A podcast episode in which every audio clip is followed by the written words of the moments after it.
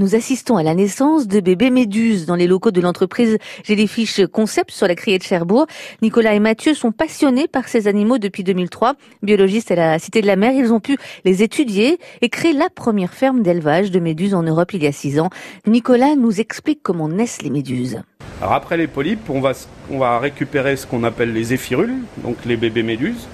Et ces bébés méduses, ils vont être transférés dans des bacs d'élevage donc des petits bacs d'élevage au début qui font à peu près 20 euh, litres.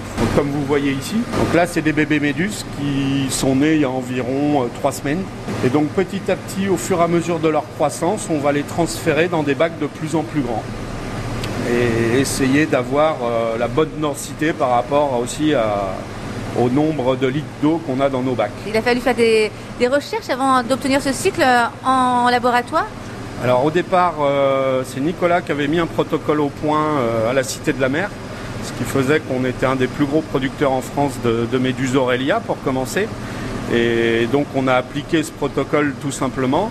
Et ensuite sur les autres espèces, parce que maintenant on a environ une quinzaine euh, d'espèces en permanence, c'est des parutions scientifiques qu'on trouve un peu partout. Et on communique aussi avec des chercheurs du monde entier qui eux travaillent sur différentes espèces. Et c'est quoi ce bruit? Alors le bruit, c'est tout ce qui est pompe, filtration, euh, circuit d'eau. Euh, on, vit, on vit dans le bruit en permanence. Ensuite, ça va nous donner quoi? Alors ensuite, euh, ça c'est une autre espèce par exemple qu'on appelle Chrysaora. Donc ça, c'est des méduses qui, elles, ne mangent pas que du plancton, mais elles vont pouvoir capturer grâce à leurs filaments des, des petites larves de crevettes, de poissons, différents types de plancton un peu plus gros.